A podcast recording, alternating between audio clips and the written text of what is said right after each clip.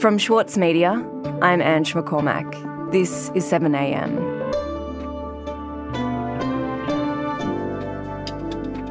The teacher shortage across Australia has led public school educators to feel burnt out, undervalued, and in many cases to quit altogether.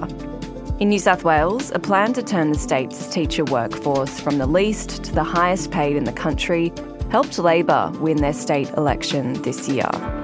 But months after entering into pay negotiations and all but signing off a historic deal, the New South Wales government has been accused of reneging, breaking a core election promise, and severely wounding a relationship between Labor and the teachers' union.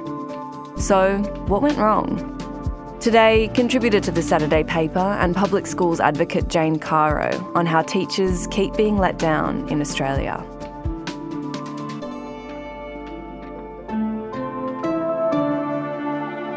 It's Tuesday, August 15.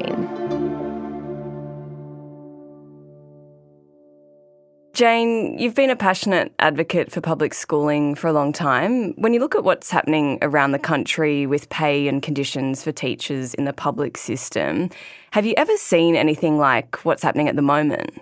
No, it's never been this bad before. And it's not just about pay and conditions for teachers, although that's really important. It's also about the chronic underfunding of every single public school. Well, 98% of them in Australia. So 98% of public schools are not funded to their um, agreed resource, school resource standards. So they don't have enough money to do their job properly already. And then with the pay and that increases the workload of teachers. Obviously they have to do more to fill that gap in funding. So that starts to burn teachers out. So some of them leave. So then the pay and conditions aren't keeping up with the level of work that's expected, the effort that has to be put in. Um, and so it just continues to spiral downwards. So everything feeds into itself. The lack of basic funding for the schools themselves and Therefore, the lack of proper pay and proper conditions, schools are crumbling. And of course, New South Wales has dropped the furthest behind in terms of pay because of the coalition government's pernicious 2.5% public sector pay gap, which has meant that private school teachers now earn more than public school teachers. So of course, that means the private schools can start poaching teachers from the public schools. Um, it also means other states can start poaching teachers from New South Wales public schools. So we have created our own nemesis. Government funding has created its own nemesis. And anyone with half a brain could have worked out it was going to happen. And Jane, you mentioned New South Wales there as having a particularly bad problem with teachers and keeping teachers in the profession and having a lot of burnout among teachers. Can you talk to me about how New South Wales has approached this issue in the past year? We've seen a change of government in that state. What was happening around this time last year in the state to try to solve this issue? virtually nothing was happening this time last year to try and solve the issue. The coalition appeared to be perfectly happy and had been for a decade at least to bleed the New South Wales public school system dry. There were marches and demonstrations. I attended a few of them. And the level of anger, the sense of betrayal, the sense that they were being taken advantage of and unappreciated and manipulated was huge. I knew that, you know, something was going to explode. Chris Minns here, New South Wales Labor leader. I'm here with first thing I want to mention is the state of public education in New South Wales, in particular the teacher shortages right across our public education. Minns came in with rhetoric which sounded fantastic. He was going to abolish the cap. He made that promise. He was going to start negotiations on teachers' pay right from the get go. We are unable to retain or attract enough teachers to meet the demand to teach our kids to focus on the future and deliver world class education in New South Wales. And he sounded believable because, you know, he said his father was a teacher. He really got, you know, what it was like to be a teacher. He was very good at appealing to teachers' emotions. They started to support Minns at the ballot box. They turned up at polling booths. They actively worked to get a Labor government in because they were so out of patience. Friends, after 12 years in opposition, the people of New South Wales have voted for a fresh start. Friends, they voted for our nurses, our teachers. when he won, things looked good. Again, there was a lot of positive talk, a lot of uh, reinforcement of the importance of teaching and how valuable teachers were. And this was all sounding great. And in fact, Angelo Gavrielatos, head of the Teachers Federation, Minns fulfilled his promise. He said, we will start negotiations straight away. That's exactly what happened. The department and Angelo um, and the Teachers Federation started negotiating a deal. And by the end of May, I'm told by the Teachers Federation, they thought they had a fantastic deal done, dusted, and agreed. They were delighted. Okay, so the deal has been negotiated. Jane, can you tell me what that deal looked like and why teachers were so delighted about it? Well, it was it was a good deal. That's why they were so happy because it would have meant that New South Wales teachers were the best paid teachers in Australia, the highest paid teachers in Australia. So you can see how that would immediately stop the attrition of teachers, um, certainly into other states. Why it would um, start to attract new graduates and might uh, also bring teachers who've left back into the profession again and back into public schools. The deal was a uh, 12% pay rise for beginning teachers. Then the top of the scale teachers were going to get an 8% increase because one of the problems with teaching is the initial pay isn't terrible in terms of competitive with other, you know, um, professions, but it flattens out and it doesn't go anywhere. There was also some other elements to the deal, such as uh, reducing workloads. Part of it was uh, returning to transfer rights so that to attract teachers to harder to staff schools like rural and remote areas, for example, they would get rights which would then give them choice of school. So that was the basic deal. So they thought that everything was terrific, and, and um, the Teachers Federation were thrilled um, really excited to announce it to their membership, which was going to be the Teachers Federation annual conference on July the 2nd. With the Minister and Secretary there, they were going to sign the deal. And then it all started to go horribly wrong. Somebody somewhere said, Oh, can't do that. No, we have to go back to the negotiating table. After the break, how teachers in New South Wales were left feeling betrayed.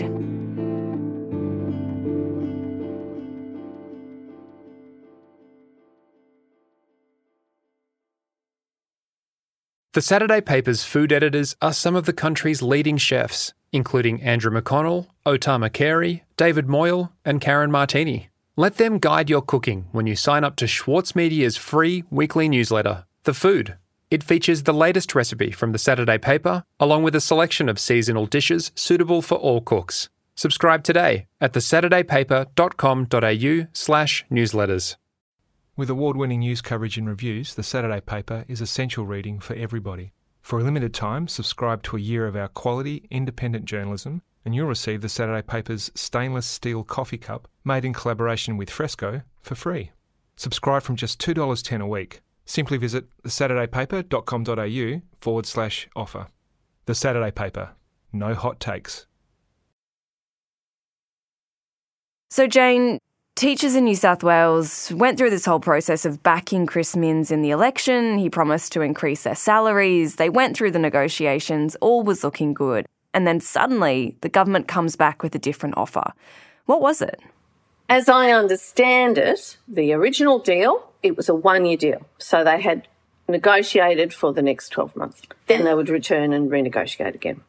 Now it's been said it needs to be a four year deal, that the 12% for beginning teachers, 8% for highest top of the scale teachers remains. But after that, year two, any pay rise is capped 2.5%. Year three, 2.5%. Year four, 2.5%. Now, the problem is that's the cap that operated prior to this negotiation. Exactly that, 2.5% across all public sector workers.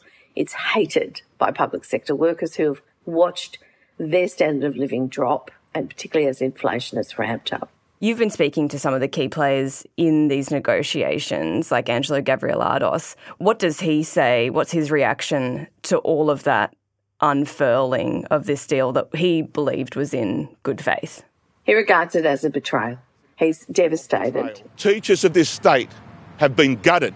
Never before has a government walked away from a deal in the way that we are experiencing now. Um, and I think people who haven't been following what's been going on in the teaching profession for the last few decades have no idea how exhausted and demoralised not just the teachers but their representatives are, just how few wins teachers have had, just how little respect teachers now get. Obviously, any kind of appearing to renege on a deal or actually reneging on a deal, and you know, the government will argue one and the union will argue the other, is going to have a disproportionately big effect on a profession that feels that demoralised. A week ago, uh, Chris Minns was uh, visited Griffith, and he was at the airport going, and um, a bunch of teachers made their way down there and uh, wearing their t-shirts, and they were yelling abuse at him. Two things I remember. One of them said, "Your um, your dad'll, you know, be ashamed of you," because Chris Minns' father was a teacher, and somebody else yelled, uh, "We got you in, we'll get you out." Your old man will be embarrassed. We put you in, we'll get you out. You dash people's hopes, you get an exponentially bad reaction. And obviously, something has seriously gone wrong in these negotiations. So, how does the New South Wales government see it? What's the response been from the New South Wales Premier, Chris Minns? Well, he said the 2.5% for the last three years of the four year deal is not a cap. Hard to see what it is if it's not a cap. He says he's he wants to go back to the negotiating table. He wants he's sure they can come to some sort of a deal. I know that the Department of Education is committed to finding some sort of resolution to this. I know that Prue Car is very aware that teachers need to have their workloads reduced, that in fact they can't do their job properly unless their workloads are reduced. But all of this hinges on ending the teacher shortage because you can't reduce teachers' workloads if teachers keep leaving because the number of children in public schools is going up. So those two things don't mesh.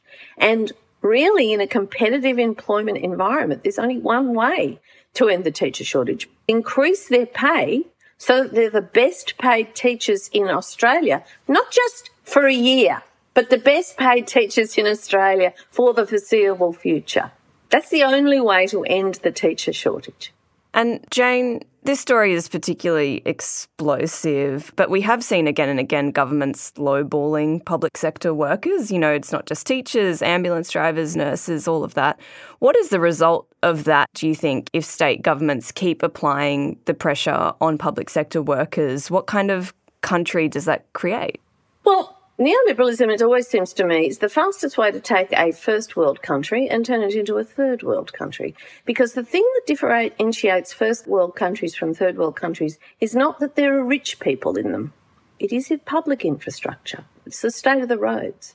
It's the uh, reliability and the uh, decency of the police force. It's the ability to get healthcare if you need it, regardless of how wealthy or poor you might be. It's the public education system. Any tin pot dictatorship can create a highly educated elite. That's easy work. A well educated general population is what defines a civil society, and there's only one way we found to do that, and that is public education available to all, regardless of who their parents are or whether they can afford or are prepared to pay fees. Basically, where we're at is increasing inequality. People who rely on public services and people who provide those public services are underpaid, overworked, often blamed. So the problem with this, and it, I think it's been a deliberate death of a thousand cuts of the public sector across the board, is an impoverished society and an unequal one, a one where uh, a privileged group can afford to pay for various services, which will be over luxurious, and then a group that has to rely on an ever more crumbling public sector. And the problem with inequality, as we know, is it makes a more dangerous violent society for everyone. Privatisation has been a disaster. Minns said all this. He said we won't be privatising anything more. We disagree with privatisation. Well, now, unfortunately, he's made big promises. They were good promises. Now he has to live up to them, and he's fallen at the first hurdle. Jane, thanks so much for your time today. It's a pleasure.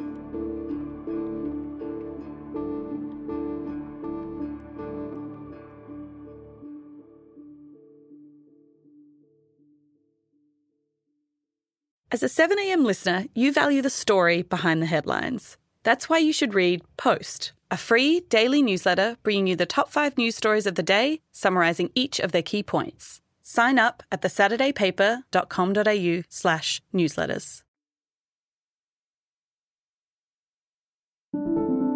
Also in the news today, the woman at the centre of a death cap mushroom lunch that ended in three deaths has given details about the meal in a written statement she sent to Victoria Police.